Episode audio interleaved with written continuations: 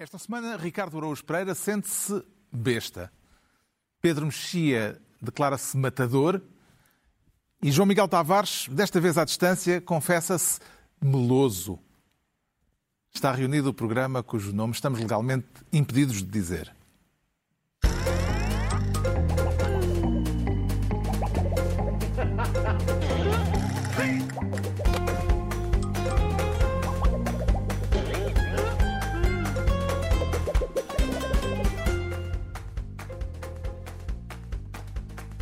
Ora viva, sejam bem-vindos. No final de uma semana em que a pré-campanha eleitoral também chegou à publicidade e em que a Operação Marquês voltou a ser notícia. Vamos falar disso e de outros assuntos, naturalmente, mais adiante, mas começamos também por um caso de justiça com o Ricardo Araújo Pereira a querer ser ministro do bailinho. Não me diga que já chegámos à Madeira, Ricardo. Já, já.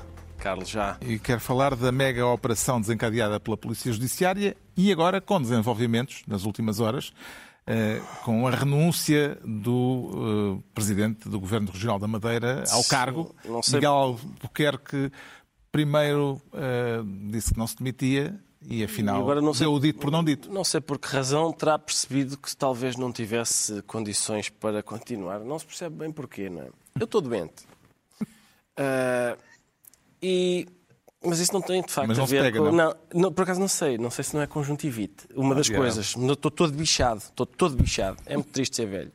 Uh, eu, isso foi de facto, enquanto o Miguel Albuquerque não quis sair, uh, foi, foi muito divertido, porque normalmente, normalmente nesta, nesta altura das eleições, o que os partidos têm de fazer, não com as, não com as pessoas do próprio partido, não é? as pessoas do próprio partido têm que uh, condicionar o seu acesso às listas.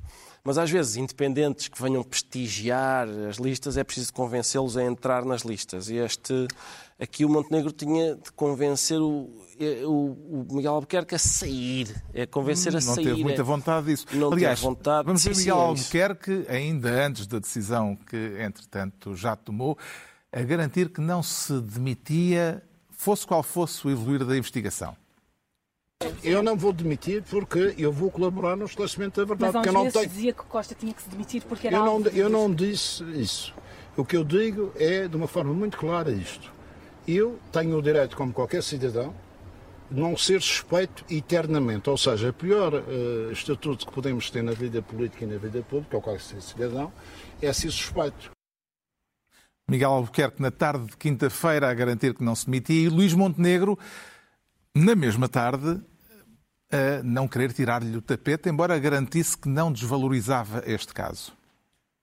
O que eu quero dizer é que ninguém está acima da lei. Isto tudo deve ser esclarecido e deve haver ou a responsabilidade, se houver responsabilidade, ou ilibar de responsabilidade, se isso uh, for o caso. qual é a diferença o que eu... entre este caso e o caso que envolve António Costa? Ou seja, as diferenças são mais do que muitas, mas eu não vou estar aqui a, a ter-me nisso. Eh, quero, aliás, recordar-vos que eu sou daqueles que emitiu sempre uma opinião segundo a qual não foi um parágrafo que esteve na gênese da admissão do primeiro, suspeitas desse género não aconteceriam. do primeiro-ministro. Eu não estou a desvalorizar a situação, que isto me fique muito claro. Nem estou a desvalorizar, nem estou a desresponsabilizar. Tanto não desvalorizava nem desresponsabilizava que acabou por aceitar, apesar das cautelas iniciais, que eh, Miguel Albuquerque não tinha condições para continuar no cargo. Aliás, este caso ofuscou, em certo sentido, o anúncio público do Programa Económico da Aliança Democrática. Acompanhou João Miguel Tavares, num primeiro momento, a argumentação de Luís Montenegro de que a situação de Miguel Albuquerque nada tinha a ver, nada teria a ver com o caso que levou à admissão de António Costa? Em primeiro lugar, queria dizer que estou com tosse também e, eu, eu, com uma voz um pouco rouca. Já que hoje, já que hoje estamos em, em marés de declarações do. Depois já vemos o que é, qual é a maleta do Pedro Mexia. Sim. Pedro, estamos a contar contigo, mas ainda assim estamos melhores do que o país. Estamos um bocadinho abananados, cheios de bicho, como disse, como diz o Ricardo, mas tenho a sensação que ainda assim um pouco melhor do que o país. É, quer dizer, este caso, eu, evidentemente, isto é extremamente embaraçoso para o PSD. E este caso só é diferente uh, do de António Costa por uma razão, é que ainda é mais grave. Exato. É mais grave. Uh, uh, ou seja, até agora António Costa não foi constituído arguído, não existem suspeitas que ele tenha beneficiado ele próprio financeiramente de algum desses negócios uh, do Campos de Sines, e não é isso que se passa com uh, Miguel Albuquerque, quando as suspeitas são muito mais sérias e, evidentemente, era sempre insustentável manter-se no lugar, ainda por cima, eh, neste ambiente de pré-campanha eleitoral, saiu tarde. É pena, porque devia ter logo demitido no dia, ter sido demitido no dia e ficar-lhe melhor. Agora, de resto, é evidente que do PS ao PSD podem aparecer todas as teorias da conspiração que quiserem. Até podem dizer aqui, neste caso, que houve 200 inspectores da PJ que foram colocados num avião da Força Aérea só para ir para a Madeira. Ah, aquela PJ, reparem, é a PJ à qual António Costa atribui um suplemento remuneratório. Portanto, é aquela polícia que António Costa está a tratar bem. E reparem o que é que ela agora fez. Ah, foi para a Madeira arranjar um caso para o PSD, já que já existia um caso muito grave para o PS. E assim Mas ficam todos essa iguais. teoria já veio a público ou isso é uma, já, é uma fantasia já. pessoal? Eu, eu, eu tô, pelos vistos, eu estou em Nova York e, e acompanho essas teorias com mais intensidade do que tu. Mas uh, também estou em terra de muitas conspirações. Aqui não faltam é malucos. Mas, sim, essa teoria já corre por aí. Mas o que eu quero dizer é, eu estou-me nas tintas para teorias da conspiração. Eu sempre disse isto. As fontes, ou estas coisas às vezes quando acontecem, em determinado tipo timings, há sempre fontes interessadas. Eu estou-me nas tintas para os timings e para os interesses das fontes. O que eu quero saber é, isto é verdade ou é mentira? As suspeitas são graves ou não são? Porque no momento que são graves, uh, são sólidas, ainda que evidentemente que, que, ainda ninguém sabe se o senhor é acusado ou não é acusado, mas manda numa democracia saudável que, diante de suspeitas deste tipo de calibre, a pessoa uhum. tem que se demitir para ser investigada em paz e para a, a República continuar uh, pachorrentamente os seus dias, mas quer dizer, num clima de alguma salubridade. Uhum. Por aquilo que já se sabe, Pedro Mexia, diria que este é um caso atípico ou que segue algum tipo de padrão? Estás a dizer por, por aparecer agora em, em altura eleitoral? Por exemplo, Uh, e também pelo tipo de suspeitas que estão. Eu estou com o João Miguel. Em termos do o timing, não me interessa muito. Quer dizer, evidentemente que o, nós, as suspeitas aparecem no, na pior altura para as pessoas uh, sobre quem as suspeitas recaem, porque é nessa altura que dói mais. Isso acontece em muitos casos da vida pública. Não, não, não tenho nada de especial a dizer. Uh, em relação às acusações, há uma acusação ou uma suspeita, ou uma, que eu acho mais. Hum, que custa mais do que as outras, porque é mais inesperada. para mim, que não vivo na Madeira, é mais inesperada, que é a questão da imprensa regional e da maneira como uh, Miguel Albuquerque se demarcou tão notoriamente Alberto João Jardim na questão da não instrumentalização da imprensa. Ele fez muita questão de, de usar isso e, pelos vistos, as más práticas, pelo menos alegadamente, continuaram e isso é uma, isso é uma decepção. Agora, é aquela problema... figura do ataque ao Estado de Direito. Uh... Sim, exatamente. É o ataque ao Estado de Direito, eh, portanto, não permitindo que certas coisas eh, fossem. Nós fizemos, aliás, um programa há uns anos na Madeira, ainda antes do, do Miguel Albuquerque, e fomos recebidos como se estivéssemos num, num Estado daqueles subsaariano, com uma democracia muito periclitante, as pessoas diziam, ainda bem que, vem, que dizem as coisas como elas são e que vêm aqui. Foi um pouco assustador sobre o Estado da liberdade de expressão na Madeira nessa altura. Um, depois, o timing para o PSD e para a AD. Uh, que, é, que foi péssimo. Foi péssimo, não só o timing, como o timing da reação a reação e o timing da reação. Evidentemente, já falámos aqui várias vezes, que as eleições seriam uh, chega de corruptos, chega de fascistas. É? Ora bem, se, o, se, a, se a corrupção e, outras, uh, e outros abusos e desvios à lei é um argumento forte do PSD ou da AD, então é preciso que não haja telhados de vidro, nem tolerância zero, nem que Luís Montenegro não diga eh, como, como disse agora, antes de nós gravarmos, exatamente o que devia ter dito há um dia e meio atrás. Primeiro momento. No primeiro momento. Ele, ele reagiu bem agora, mas reagiu a reboque dos acontecimentos. Evidentemente que se é, se é para tolerância zero, é para tolerância zero. Aliás, no próprio dia em que se soube do caso, o PSD, o AD, eh, distribuiu eh, pelo país um cartaz Sim, também foi um timing. Contra a corrupção. Lá está outro timing interessante. Eu, eu, eu acho que, há, que são aqueles momentos em que, uh, quando, quando o Bloco ainda estava no seu apogeu de, de, simpatia nos jornais e tal, e falava muito da corrupção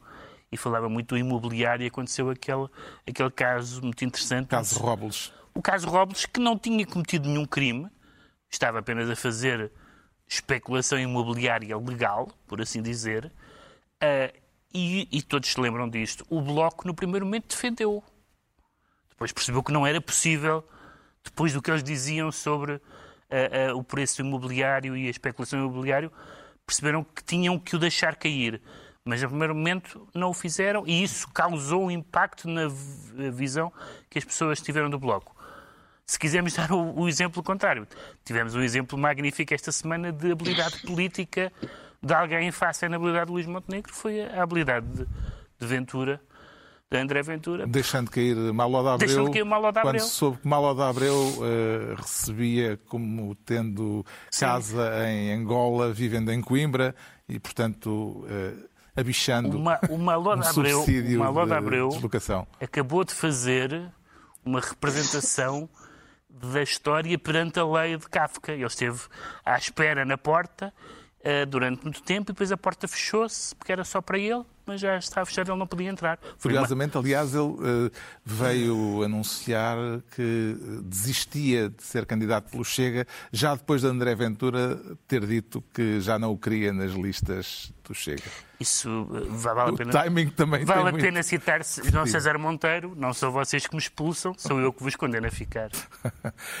Quem também saiu em defesa do atual presidente da região autónoma da Madeira, eh, neste caso que envolveu eh, uma grande investigação da PJ, foi o anterior presidente da região autónoma da Madeira, Alberto João Jardim.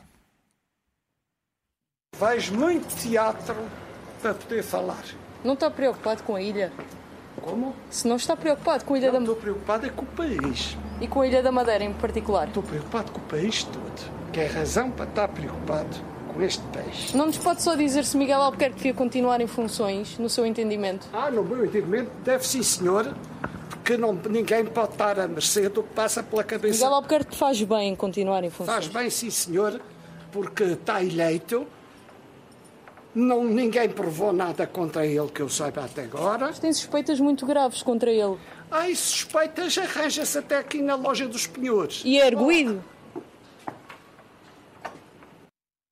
Alberto João Jardim, em defesa de Miguel Albuquerque, o que é que ainda estará para vir da loja dos penhores, ou da loja dos 300, Ricardo Araújo Pereira? Realmente, não é, é, tudo tão leve, não é? Só suspeitas são coisas que se arranjam na loja dos penhores e depois vai o Miguel Albuquerque vai e demite-se eu não percebo. Eu imagino que o Alberto João Jardim esteja confuso, surpreendido, não é? Então esta, esta, esta ideia de que alguém está a controlar os jornais na Madeira e mantém uma relação promíscua com a elite económica, isto, é, isto leva à demissão? Como assim? Deve ser, uma, deve ser uma fonte de perplexidade enorme para o Alberto João. João Miguel Tavares, e que comentário é que lhe merece o facto de ter sido o PAN a dar o empurrãozinho para a queda de Miguel Albuquerque, porque num primeiro momento, como já comentámos, eh, o líder do PSD estava a segurar, não, ou pelo menos não tirava o tapete ao presidente da região autónoma da Madeira. Esteve muito bem o PAN e esteve muito bem o povo madeirense, que nas últimas eleições regionais teve o cuidado de tirar a maioria absoluta ao PSD. E se isso não tivesse acontecido, possivelmente Miguel Albuquerque neste momento ainda lá estava e não teria recuado. Porque não parece que ele tenha feito isso por de repente ter tido um grande assomo de consciência ou porque Luís Montenegro foi muito, muito, muito vaga, vagamente exigente para com ele.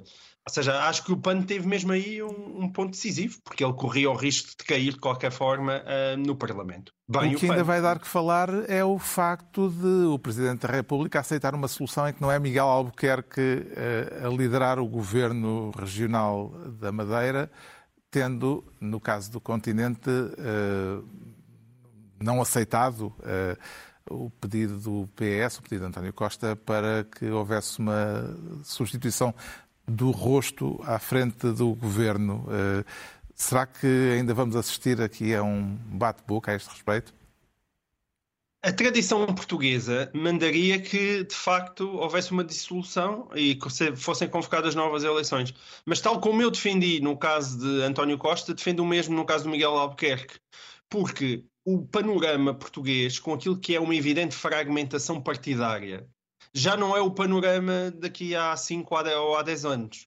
Ou seja, acho que cada vez mais os entendimentos vão ter que passar pelo Parlamento e por soluções parlamentares. Mas, mas não é só isso e neste não... caso, João Miguel. Desculpa só dizer-te, porque isto, entretanto, foi comentado, é a questão do Parlamento não poder ser dissolvido nos primeiros seis meses. Portanto, há um impedimento constitucional. Não seis meses, é isso? Sim, pois ainda não passaram ainda. Não, não passaram parece que quatro ou coisa do género, não é? Sim, e portanto há um impedimento constitucional. Portanto, há, um, há um impedimento constitucional. O que é pode acontecer é uma solução criativa do Presidente da República uh, uh, aceitando uma solução interina que, quando se esgotar esse impedimento constitucional. O Presidente da região autónoma interino. Eh, pois. Sim. Bem. Mas chamado... eu, eu, confesso. Ah, chamado Tranquada Gomes. Tran... É, está certo, certeza que é Tranquada. Não, Ricardo, só para... o, o, linguista aqui à mesa é o não, Ricardo Não, não sou nada. Tudo indica que é Tranquada. Eu sim. acho que tem de ser Tranquada, não é? Por sempre. A Tranquada Gomes é, é uma hipótese, não é o meu, o meu favorito. O meu sim, é favorito seria Piruafo da Fonseca, em vez do Tranquada. Mas esse também existe? Então não existe, Piruafo. Se existe um trancoada, é bom que, exista também. Havia um coito pita. Havia, coito pita. mas... Um nome que é crime. bom, entregamos ao Ricardo Araújo Pereira a pasta de Ministro do Bailinho. O João Miguel Tavares, ainda em modo judicial, esta semana está muito judicializada, quer ser esta semana não Ministro, mas Marquês, e será um Marquês orgulhoso ou embaraçado, João Miguel Tavares? É, um, é um marquês orgulhoso desta decisão do Tribunal da Relação e embaraçado uh, em relação àquilo que foi a decisão instrutória de Ivo Rosa e de todos aqueles já agora que acharam que a decisão instrutória de Ivo Rosa, e foram muitos, tinha sido uma decisão absolutamente brilhante. O Ministério Público ganhou o recurso que interpôs contra a decisão do juiz Ivo Rosa. O Tribunal da Relação de Lisboa validou as suspeitas uh, da acusação no processo marquês e José Sócrates vai ser julgado por 22 crimes, três deles de corrupção. Que significado é que atribui a esta decisão judicial, João Miguel Tavares? Eu atribuo uma decisão enorme no sentido de que é uma espécie de regresso da sanidade, quer dizer, ou seja, nós não estávamos todos malucos. E dizer isto não é não tem a ver com a convicção que Sócrates seja corrupto. Atenção, é evidente que eu tenho essa convicção e acho que essa convicção é partilhada hoje em dia por 98% dos portugueses. Mas não é esse o ponto. Qual é a empresa de sondagem? Não, é, é, é, é, sei lá. JMT Med. Sim, Avenida da República.com, não sei. É, é, é rua, digamos assim, é a rua. Mas o meu ponto, não, isto não tem a ver com uma convicção da culpabilidade de José Sócrates, porque o que se passou naquela decisão instrutória do Ivo Rosa foi o, o juiz ter inventado um outro caso. Ele inventou um outro caso. Ele decidiu fazer o seu próprio julgamento, coisa que na altura foi denunciado e agora, felizmente, foi também denunciado pelas próprias três juízas no seu, no seu acórdão. Ele, em vez de fazer um, um, um debate instrutório, decidiu fazer um julgamento de primeira instância. Logo, isso parece-me uma evidente ilegalidade. Mas o ponto é que ele inventou um outro processo. Ele inventou que Carlos Santos Silva era o corruptor de José Sócrates. O Carlos Santos Silva, com quem nós tanto gozámos aí, o homem que era um pau mandado José Sócrates, que lhe dizia agora mete o dinheiro no envelope, agora manda as fotocópias, agora muda o chão da sala da, da minha, do meu apartamento de Paris. Essa pessoa que nós ouvíamos nas escutas era agora o segundo Ivo Rosa, ele leu aquilo tudo e chegou à conclusão: não, não, este senhor está a corromper José Sócrates. Ora, isso é uma coisa totalmente demencial. Demencial. E, e, e, às vezes nós, nós olhávamos para aquela decisão e pensávamos: mas como é que é possível um juiz ter chegado a uma conclusão destas? É que não era que os crimes tinham prescrito, não era que não existissem provas suficientes para isto e para aquilo, era. Não, não. Reparem, o Carlos Santos é que estava a corromper José Sócrates. E, essa, infelizmente, essa interpretação totalmente delirante, totalmente delirante, caiu agora por terra. Uhum. O, e uh... isso eu acho que é, pelo menos é razão de, de celebrar a justiça portuguesa e também já agora, para quem gosta da lógica, celebrar, olha, a lógica existe, a chuva ainda cai de baixo para cima. Não, ao contrário, pá. O juiz Cota nos tinha dito era que a chuva caía de cima para baixo. Não, isso está certo. Não, Pois é. Contrário, João Miguel, agora... Metáforas meteorológicas não são fortes, João Miguel Tavares. É, isto é, o, é um uh, além de, de, José Sócrates, uh, há outros uh, protagonistas que também viram a acusação confirmada agora pelo Tribunal da Relação, mas Sócrates, o principal protagonista, já veio dizer que vai recorrer. acredita que ainda viverá o tempo suficiente para ver José Sócrates ser julgado, Ricardo Araújo Pereira? Esta semana estou especialmente descrente, Carlos. Estou, como te fiquei, estou muito abatido. Uh, e eu, estes três anos, eh, os últimos três anos, devemos a Ivo Rosa. Foi ele que fez com que, no prazo, uh, o tempo que estamos à espera de ver José Sócrates ser julgado, os últimos três anos são da. É ele que lhe devemos agradecer. Uh, portanto, é, é, passaram 10 anos, depois de José Sócrates ter sido preso naquele dia, passaram 10 anos, não é? Uh, até nós termos agora esta decisão de, sim senhor, vamos a julgamento. Passaram 10 anos. Uh, José Sócrates avisa que vai recorrer, não sei se terá muita sorte, porque há pessoas que sabem de direito e tal, que dizem que não é hipótese de recurso, mas ainda assim Uh, há de haver o julgamento, que não sei quando é que começa, em princípio não há pressa. Depois será amoroso, inevitavelmente, porque são muitas páginas. E depois a sentença será, em princípio, também ela objeto de recurso. Uh, está para durar. Acho que sim, e isto está para durar. Eu não tenho a certeza que esteja. Mas está no modo queixinhas. Estou, pá. As só vidas... quero, eu só quero relembrar já agora que o Pedro Mexia não partilhou connosco a sua maleta. Pá, eu tenho tantas que não vale a pena especificar uma. Pá. Bom, as juízas da relação, eh, no acórdão que se conheceu esta semana, acusam o juiz de instrução, Ivo Rosa, de ter sido demasiado crédulo. É uma expressão que está uh, no texto. Um, ehm, de, de ter tido como base para descartar as suspeitas de corrupção apenas a palavra do ex-primeiro-ministro. Como é que entende estes desentendimentos judiciais na magistratura, Pedro acho? Acho que as senhoras juízas desembargadoras são demasiado simpáticas para com Ivo Rosa, porque entre as várias coisas que aconteceram neste processo, eh, desde os 10 anos entre a primeira detenção e uh, sabemos que vai a, a, a julgamento até uh, uh, os vários infindáveis uh, recursos, incidentes processuais. Houve uma, uma, coisa muito bizarra que, como o Ricardo disse, da última vez custou-nos três anos, que foi nós percebermos que há decisões que os implicados num processo já podem contar com ela assim que sabem que é o juiz. Queria lembrar que quando uh, Ivo Rosa teve que decidir, a defesa de José Sócrates festejou que fosse Ivo Rosa a decidir, antes de Ivo Rosa ter decidido seja o que for. Assim como outras pessoas uh, Carlos Alexandre como o juiz vingador da, da pureza dos bons costumes e, do, e do, da obediência à lei.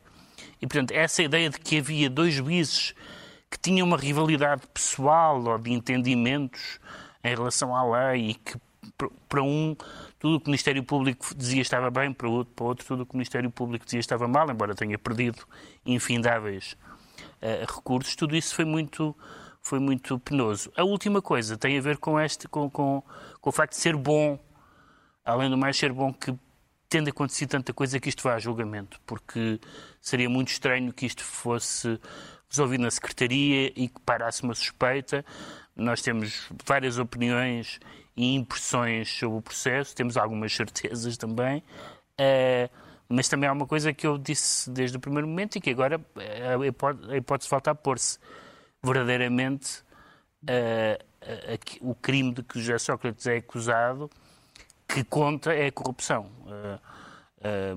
branqueamento de capitais é uma, uma expressão que não tem assim um grande, uma grande adesão popular. E fraude fiscal é uma coisa que as pessoas em geral acham bem. Uh, portanto, corrupção não. Ninguém acha bem um corrupto. Um, uma pessoa que comete fraude fiscal é um esperto.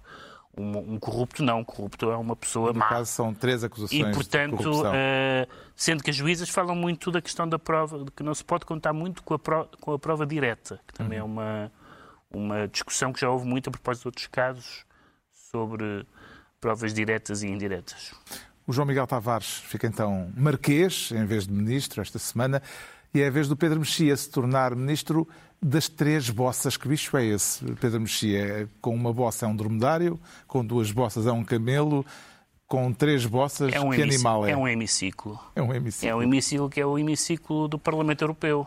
Eh, Porque é um estudo que. É o tempo, o tempo de, de uma Europa dividida politicamente em duas fações já lá vai, não é? Sim, uh... aparentemente, aparentemente, significa duas coisas, no fundo são a mesma coisa, mas têm dois efeitos.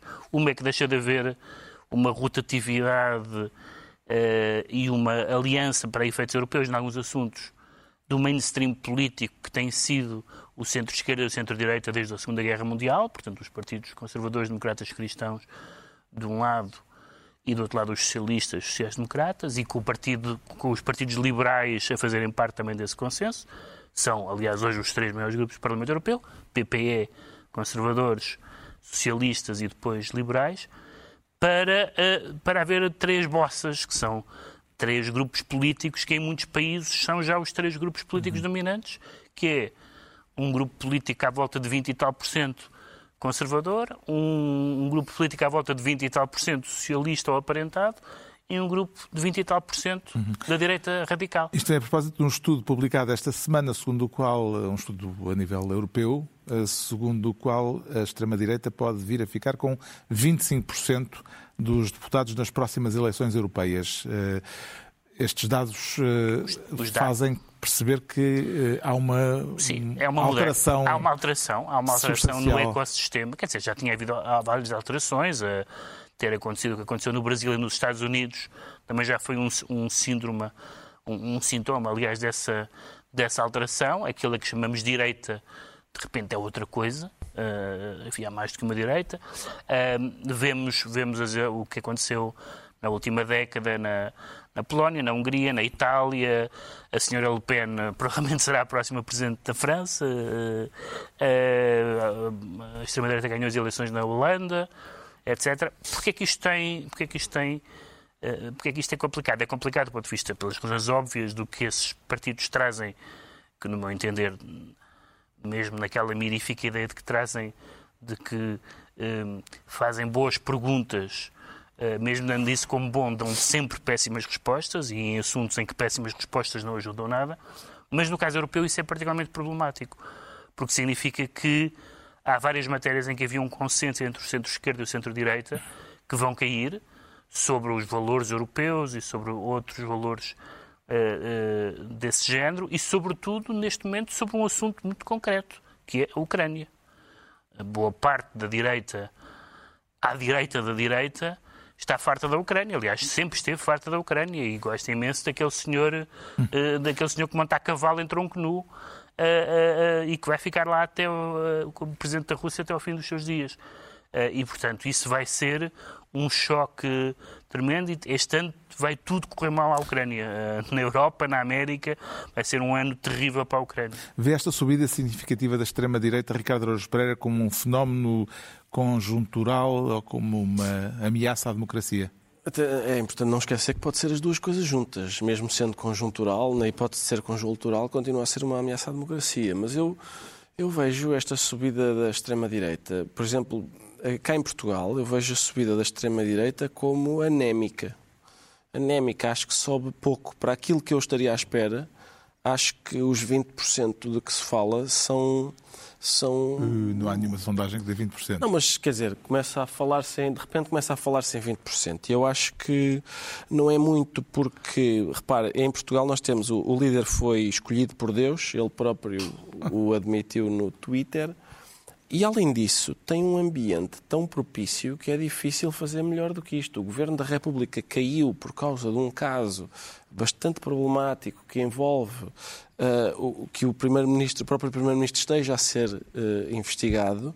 Uh, o Governo da Madeira caiu por problemas ostensivos, de, por suspeitas ostensivas de corrupção. O antigo Primeiro-Ministro soube-se ontem que vai a julgamento, de facto, por crimes de corrupção e, portanto, tendo em conta este caldo, eu acho que o Ventura uh, devia ter mais do que tem. Eu acho que a única razão para não ter é porque Uh, eu, eu, soube que há humoristas que estão a usar o seu humor para combater o Ventura. É capaz de ser isso que o está a retardar um pouco, não é? a, a, a puxá-lo para baixo, porque é muito eficaz. A comédia Uh, em vários países do mundo. E na América resultou foi bem. Muito, sim. muito, foi muito eficaz a conter o ímpeto desta, da extrema-direita. Como é que se explica esta maré radical na, na, da direita radical na Europa, João Miguel Tavares? Consegue identificar uma causa para o fenómeno? Também vê uh, nestas razões apontadas pelo Ricardo Araújo Pereira essa causa? Uh, não, não sei se vejo aí as mesmas razões do que o Ricardo. Acho que isto são questões complexas que às vezes têm a ver com a própria psicologia das massas do que, do que outra coisa. A minha questão é como é que as sociedades, quando estão em pontos de insatisfação em democracias, elas mudam. Quando os próprios partidos políticos parecem não ter uma dinâmica interna que leva a essa mudança. Ou seja, quando uma sociedade está insatisfeita e o PSD e o PS não mostram uma dinâmica de mudança suficientemente grande para responder à insatisfação das pessoas, como é que essas sociedades respondem? Antigamente havia guerras, a gente, bem, agora também há, mas não, felizmente não na Europa. Uh, não na Europa? então, é? Nós nos, estamos a expulsar os, os, ucranianos da Europa? Estamos a expulsar os ucranianos também?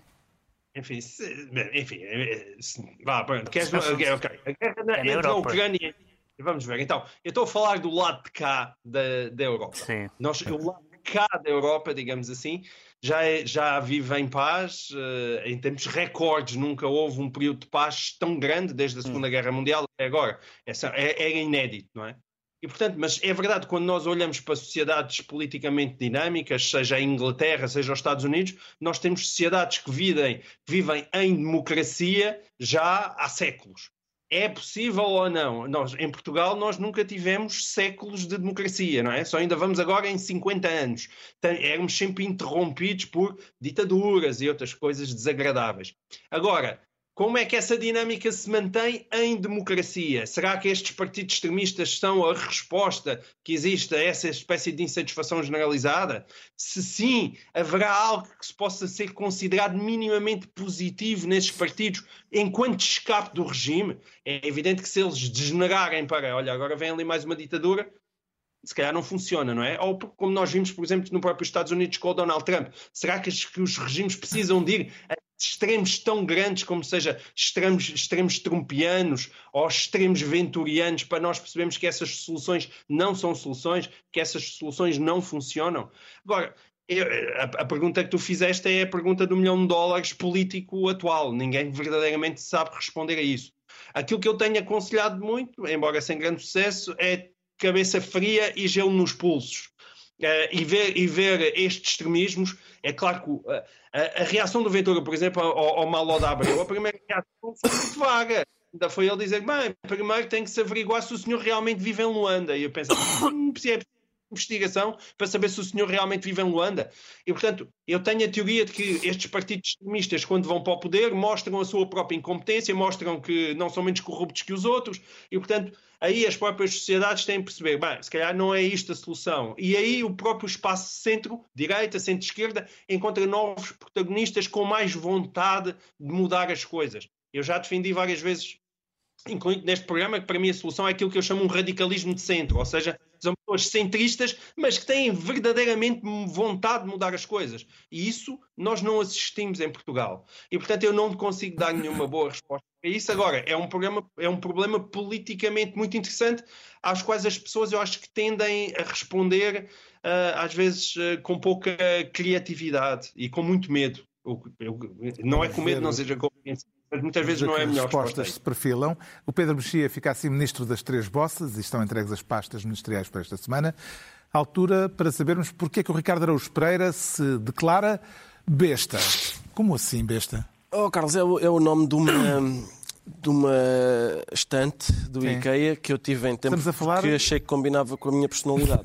Estamos a falar de estantes do IKEA. Sim. Ou o IKEA do IKEA? IKEA. Não sei, ninguém sabe. Eu acho que ninguém sabe. eh, É Acho preciso um é curso de IKEA sueco. é feminino, ok? A É o- IKEA. É a Ah. IKEA ou é o A é de IKEA? certeza. Não sei. Porquê é? Não, Não sei Porquê bem. É de é? certeza, isso eu sei. Eu sei que é feminino. É a IKEA. empresa? É a menina? É, é, é, Ah, de certeza. ah. estão- Foi um curso Sim. rápido de sueco. Talvez. Eles estão sempre a dizer, Sueco não, isto é técnico. feminino, é feminino, é a IKEA. Se é a Muito. IKEA ou a IKEA, eu já não consigo responder. Tá. Mas é a, o pronome é a. Esta loja, Estamos- estamos- esta estamos a loja falar- de é. puzzles que eles vendem, sim. Estamos a falar de uma campanha publicitária que, passa a redundância, está a dar que falar. Eh, vamos vê-la. Vamos ver com a audiodescrição do Ricardo Araújo Pereira. Cá Sim, está o um primeiro cartaz, cartaz. tem um tapete. É para os nossos ouvintes no podcast Sim. acompanharem. É um tapete que custa, o- aliás, 79 euros, já agora é um tapete cinzento, e diz: puxamos o tapete à inflação, portanto, tem referências à atualidade político-social. É o primeiro. Este é o primeiro. Depois, Depois temos. tem uma mantinha ou um edredom, ou o que é isto, que diz eh, di- o slogan, é- como é que se chama? Como é que se diz o. Para não dizer palavras Um em estrangeiro, não. Um edredão? Não, para não dizer. para- eh, como é que. Mas esse slogan? Não, é, ali diz para se aquecerem sozinhos ou coligados. É isso, é, o- é é a ideia do, do anúncio. Sim. 35 euros este edredom, já agora. Ah, a nossa geringonça Tudo com contra o alusões frio, políticas? Sim, que é uma, uma, uma- ali uma coligação entre um cachecol e um... Não sei o que é, que é que é mais, não sei bem. Mas custa 6 euros. Seja o que for, custa 6 euros. Pronto. Ah, e ainda uma este? estante eh, que custa 55 euros e, ele, e diz boa para guardar livros ou 75.800 euros. Muito bem. E Outra foi isto, referência à atualidade noticiosa. é, foi isto que deu que falar. Exatamente. Eh, Esta Eu, campanha bem, publicitária veio dividir opiniões Veio. eh, por razões políticas. Eh, vê isso em termos de marketing, o facto de dividir opiniões, como um trunfo ou como um problema, Ricardo? Não? Carlos, eu acho que isso é ótimo. Isso é ótimo, mas é o que menos me interessa nesta história, que é lá saber se isto é, se isto é um trunfo para, o- para o marketing ou, ou- o que me interessa nesta história é a polémica subsequente com lados de dividirem-se a dizerem incrível, pá, o Chega aqui, a, a- a- o IKEA a fazer campanha a favor do Chega, que aliás não surpreende, porque o seu fundador era um nazi. Sim, sim, sim. E, portanto, há ali uma. ah, Portanto, o fundador do, desta, desta loja foi, foi nazi e o espírito dele vive ainda, não só nos funcionários da loja, mas também na agência publicitária que a loja contrata. A loja, os publicitários, em princípio, disseram. Isto, tudo isto é muito plausível. Todos eles estavam, estavam lá reunidos na sua agência de publicidade e disseram: pá, somos aqui todos do Chega, não é? É incrível. Ah, como é que a gente há de fazer para, para eleger o ganda André Ventura? Bom, há aqui uma estante para vender. Olha, só se for assim. Ó, Vítor, tiveste uma excelente ideia. É um bom elemento aqui o Vítor. E então fizeram, este, fizeram um cartaz a dizer, gastar uma estante que é boa para guardar livros e também 75.800 euros. Uma piada, note-se, uma piada. É uma piada. E então houve um vasto leque de pessoas que achou que era uma campanha ao serviço do Chega, portanto, as- são pessoas que acham que as- os eleitores vão olhar para um cartaz que, ao que me dizem, já estava na rua há uma semana, estes cartazes. Mas os eleitores vão olhar para este o cartaz de uma estante e vão dizer: espera aí, acabei de, acabei de definir o meu sentido de voto. Então, se, esta, se este cartaz de uma estante tem ali uma referência muito engraçada ao, ao facto do, do, do chefe de gabinete do Primeiro-Ministro guardar 75.800 euros no seu gabinete, coisa que, aliás, devo dizer, é verdade. Ou seja, culpar os publicitários que fizeram esta piada por. Epá, atenção, olha, olha o que eles foram dizer. Aquilo é verdade. Ou seja, é a mesma coisa que dizer assim: há, há baratas na cozinha. De quem é a culpa? De quem acendeu a luz. Quem é que acendeu a luz? Que agora mostrou que há baratas na cozinha. A culpa de haver baratas na cozinha não é de quem acende a luz. Não sei se estão a, se estão, têm estado A seguir a metáfora. a esta dinâmica, sim. Não. Ah, em que medida, João Miguel Tavares, é que uma campanha publicitária como esta pode ser confundida neste período pré-eleitoral com uma campanha política? É porque 55 75.800 euros é um número embaraçoso para o Partido Socialista, não é? Isso é evidente. Agora deixa-me dar-te uma nota positiva em relação a isto, porque eu perdi uma aposta que fiz uh, com a minha esposa, com a qual eu estou aqui, que é eu disse-lhe, esta campanha não vai durar dois dias porque o IKEA vai ser tão pressionado que as vai tirar da, que, das ruas. E não está a acontecer, hein? Reparem, eu, na altura do meu grande amigo José Sócrates, uh, os chutes e pontapés fizeram uma canção que tinha a palavra Senhor Engenheiro e não era especialmente agradável. Uh, a canção saiu das rádios imediatamente. E, e, então é este o lado positivo. Apesar de tudo, eu acho que seja até aqui, se calhar até pela própria dinâmica que a campanha uh, ganhou e do facto de haver muita gente a dizer realmente estes senhores do IKEA tiveram bem, isto teve imensa graça, um, a campanha mantém-se. E isso é bom sinal, porque a sociedade civil à boleia de uma piada, vantagens do humor, hum, de, facto mobilizou-se à volta daquilo e transformou aquilo num, num sucesso grande ao ponto do próprio IKEA não se ter sentido sozinho no meio de que, uhum. daquilo que noutros tempos seria certamente uma pressão enorme para retirarem aquilo, até porque estamos em tempos de pré-campanha eleitoral. O até único teste... Outras, outras empresas, João Miguel, desculpa, até porque outras empresas entraram nesta espécie de, de brincadeira e disseram, olha, nós não vendemos tantos, mas vendemos não sei o quê, que também dá, olha, este, o nosso sofá dá para guardar, tem um esconderijo melhor e tal.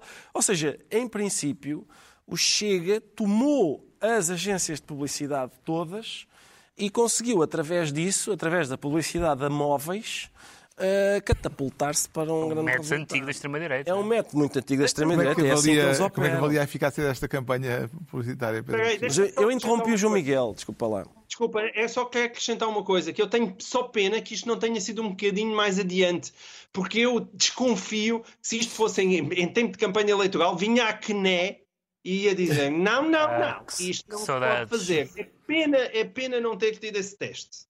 Como é que vê esta campanha publicitária, Pedro Só rapidamente, tu, tu há bocado introduziste dizendo que isto era uma campanha publicitária que está a dar que falar. Portanto, é uma boa campanha publicitária. Ponto número um. A segunda, para dizer que eu tinha ouvido pela primeira vez a história das origens do IKEA quando, há muitos anos, quando um amigo meu tentou montar uma estante e ao não conseguir disse, sabes que o gajo era fascista, não sei. E eu só, só fui introduzido e, portanto, é sempre, é sempre útil ir buscar o senhor, não sei como é que ele se chama não, agora. Eu não sei. Uh, enfim, tudo isto é bastante disparatado. Está esclarecido porque é que o Ricardo Araújo Pereira se declara besta. Quanto ao João Miguel Tavares, diz sentir-se meloso, mas não por qualquer excesso de mel, por causa de melo e de uma comparação entre dois momentos do mesmo protagonista. Momento número um, no dia 17, a entrevista à CNN. O que é normal, até dando como boa aquela que é a, a, a posição do, do, do líder desta, desta coligação, que é o líder do partido mais votado, é o Luís Montenegro, é que quem vence deve governar. É isso que é suposto. Ficou claro o pensamento de Nuno Melo, certo? Era este, no dia 17. E agora o pensamento do mesmo Nuno Melo a respeito do mesmo tema, quatro dias depois, no dia 21. O único governo que a Aliança Democrática vai viabilizar depois de 10 de março vai ser o governo da AD quando vencermos as eleições, contados todos os votos. Nuno Melo a desmentir Nuno Melo. Como é que leu esta evolução do pensamento do líder do CDS, João Miguel Tavares? Oh, Carlos, é uma evolução da coragem para a cobardia e da frontalidade para a sonsice. É, ouçam, as pessoas que acompanham este programa sabem que eu, já há muitos anos, acho que a história das linhas vermelhas do PSD é uma estupidez estratégica. Aliás, o famoso caminho das borboletas que nós temos discutido abundantemente neste programa. Mas Luís Montenegro e aparentemente Nuno Melo tomaram uma opção, que foi estabelecer as linhas vermelhas. Ora, estabelecendo as linhas vermelhas, que significam que o PSD, neste caso a Aliança Democrática, nunca estabelecerá acordos com o Chega nem antes das eleições, nem depois das eleições, é evidente que a, a consequência dessa posição é a consequência que Nuno Melo verbalizou uhum. e bem da primeira vez, que é se a AD perder as eleições, se ficar em segundo, desde logo Luís Montenegro disse que nunca aceitaria ser primeiro-ministro. Isso não faz nenhuma espécie de coligação com o Chega, que possa fazer uma espécie de geringonça de direita, então é evidente que, no caso de Pedro Nuno Santos ganhar as eleições com minoria, o PSD e a Aliança Democrática têm que viabilizar o governo. Uhum. Não percebo qual é a outra hipótese.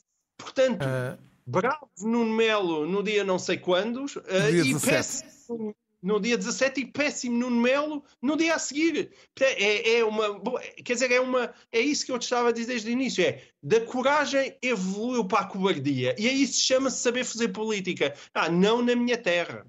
Nuno Melo terá sido ingênuo ou azelha, Ricardo Araújo Pereira? Oh, Carlos, eu percebo a pergunta, mas nada disto interessa. Nada disto interessa a sério, porque ontem André Ventura disse a Anselmo Crespo na CNN que tem a garantia de que as forças vivas do PSD vão expulsar Luís Montenegro no dia a seguir às eleições e, tendo, tendo a direita no Parlamento uma maioria, vão constituir um governo com o Chega. Portanto, não interessa o que os atuais dirigentes do PSD estão a dizer aos eleitores, que é nós não faremos uma coligação com o Chega, porque, de acordo com André Ventura, no dia 11 de março não serão estes dirigentes do PSD que lá vão estar para negociar com André Ventura um governo novo. Estamos a perder o nosso tempo. Exatamente. Bom, uh, saltamos uh, para o uh, último tema. Já sabemos porque é que o João Miguel Tavares se declara meloso. Agora tentamos perceber muito rapidamente porque é que o Pedro Mexia anuncia sentir-se matador. Quem é o protagonista da faena? É mais uma vez o, o extraordinário governo espanhol só que temos, realmente. Só temos tempo para enunciar. Uh, em termos de linhas caso. vermelhas é imbatível, porque todas, todo, desdiz, tu, desdiz tudo o que disse antes das eleições para as eleições, agora que está a negociar com os juntos e com os seus outros parceiros que que a amnistia inclua crimes de terrorismo. Eles explicam que não é terrorismo terrorismo, é um terrorismo que não seja violador dos direitos humanos, porque eles dizem que foram chamados abusivamente terrorista, atos terroristas, atos de resistência à polícia, nomeadamente, por causa dos manifestantes na Catalunha aqui há uns anos. O El País, que é um jornal da área política do, do, do PSOE, veio ironizar sobre o conceito de violações leves de direitos humanos, os bons e maus, as boas, o bom e mau terrorismo, que, eles, que, que dizem que é como o colesterol, e esta teoria que eles chamam uma mistura de Carl Schmitt com Groucho Marx. Isto é o El País. Dispense-me de ler o que, o que diz o ABC e o El Mundo. É um governo que fará tudo o que for preciso, que vende a mãe e a avó e a tia-avó. O assunto vai estar uh, nas primeiras páginas espanholas na próxima semana, porque vai ser levado ao Parlamento esta proposta uh, de alteração uh, da definição de terrorismo na legislação espanhola. Está na altura dos livros e esta semana eu trago um livro peripatético, no sentido aristotélico da palavra, a ideia de uma filosofia transmitida a caminhar. O livro chama-se precisamente Caminhar, uma filosofia. É um ensaio do filósofo francês Frédéric Gros um ensaio em que o ato de caminhar surge simultaneamente como exercício físico e exercício mental. A prática da caminhada teve ao longo da história grandes e distintos praticantes. Comecei por evocar o exemplo de Aristóteles, que dava as suas lições, as lições aos seus discípulos em andamento, caminhando, mas há muitos outros exemplos referidos neste livro, de Nietzsche a Gandhi, de Thoreau a Rimbaud. Foram muitos os caminhantes ilustres que refletiram caminhando e que refletiram sobre a importância de pensar em andamento. Rousseau, por exemplo, tem um pequeno livro intitulado Os Devaneios do Caminhante Solitário e, como se diz a certa altura neste ensaio, que também é um ensaio em defesa da lentidão, para avançar lentamente não se encontrou nada melhor do que a caminhada. Para caminhar há que ter apenas duas pernas saudáveis, o resto é inútil. Quer ir mais depressa? Então não caminhe, faça outra coisa. Vá de carro, patine, voe, não caminhe. Caminhar, uma filosofia de Frédéric Gros, edição Antígona. O João Miguel Tavares, lá longe, sugere. O que é que sugere o João Miguel Tavares? Um policial? Sim, um policial. É para ir vagueando. O, o, policial negro escandinavo é um género por si só e este John Nesbo hoje em dia é uma das suas dos seus escritores mais populares. Ele criou uma personagem chamada Harry Hole que no cinema até já deu um filme que era protagonizado pelo Michael Fassbender, de um dos seus romances mais populares desta série, que é o Boneco de Neve. E este Lua de Sangue é já o 13 terceiro volume é um thriller muito eficiente, muito capaz e que, sobretudo, começa a explicar porque é que a canção de Leonard Cohen, Hey, That's No Time to Say Goodbye, é uma canção extraordinária com dois versos de arranque extraordinários e só por isso vale a pena ler este livro. Um policial do João Miguel Tavares e um livro de chacha do Pedro Mexia. É de Chacha Leonardo. Que agora It's No Way to Say Goodbye. Só uma questão de fidelidade coeniana. Desculpa, eu hoje disseste uma, é, é o jet lag. É um livro do Leonardo Chacha, é um escritor italiano que foi muito popular, ainda é popular na Itália. Uh, Chama-se O Dia da Cruz, é um romance de 1961 e ele escreveu, ele era siciliano, e escreveu muito sobre a realidade sociopolítica italiana e em particular sobre a máfia. Uh, foi uma das primeiras pessoas que deu, que deu nomes aos bois e, e então é um livro aparentemente policial, baseado num caso, aliás, um livro policial baseado num caso real, mas o que lhe interessa não é só a, investigação, é como a investigação da máfia e de um homicídio mostra aquilo que é a grande cumplicidade que atravessa a sociedade italiana daquele tempo, onde está o crime organizado, os grandes partidos, particularmente a democracia cristã, e a Igreja numa rede de conluios, silêncios, omertá, etc. E é um livro quase jornalístico, muito seco, e muito fascinante. O Dia da Coruja. O Ricardo Araújo Pereira traz um autor polaco eh, que se tornou um clássico da literatura inglesa. Exato. Oh, Carlos, eu trazia um livro muito giro de um filósofo francês sobre caminhar, mas entretanto cheguei ao estúdio e percebi que mais alguém trazia esse livro. Resultado, Resulta, exatamente. Mas o a relógio d'água é. O mas a, a, sim, sem dúvida. Mas a relógio d'água, entretanto, salvou-me porque também. Porque isto, isto, é uma coleção chamada Clássicos para Leitores de Hoje e era bom que os leitores de hoje pudessem ler O Coração das Trevas do Joseph Conrad. Nem todos os leitores de hoje podem. Por exemplo, a Matilda dos livros do Roald Dahl o Robert Dahl, como algumas pessoas que se pronunciaram sobre o caso disse, chamaram ao autor, convém, eu acho que o mínimo é saber o nome do autor. Mas a, a Matilda do é Roald Dahl. É Robert Dahl. É, é, pois é, mas as pessoas não sabem disso. Uh, a Matilda do Roald Dahl já não pode ler o, o, Joseph Conrad, nós ainda podemos, isto é simpático, é um livro que, é muito, por exemplo, é muito conhecido o facto do livro ter inspirado o Apocalipse Now, é menos conhecido o facto de também ter inspirado uma mixórdia de temáticas porque a certa altura deste livro há um, um dos passageiros do barco que vai subir o rio, um, percebe-se que há um canibal a, a bordo, fica um pouco, um pouco magoado porque o canibal não parece muito interessado no seu corpo, mas mais interessado no corpo de outra pessoa.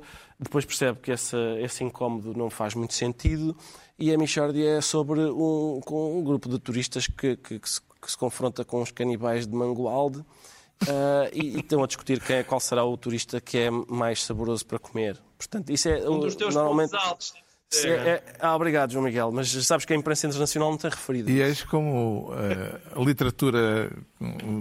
Do Congo a Mangualde. Exatamente. Como a, como a literatura uh, dá sempre aso a grandes obras. É? Exatamente, é? uh, Está concluída mais uma reunião semanal. ao longo da semana, em podcast e dois, oito dias, à mesma hora, os mesmos de sempre. Pedro Mexia, João Miguel Tavares e Ricardo Brouos Pereira.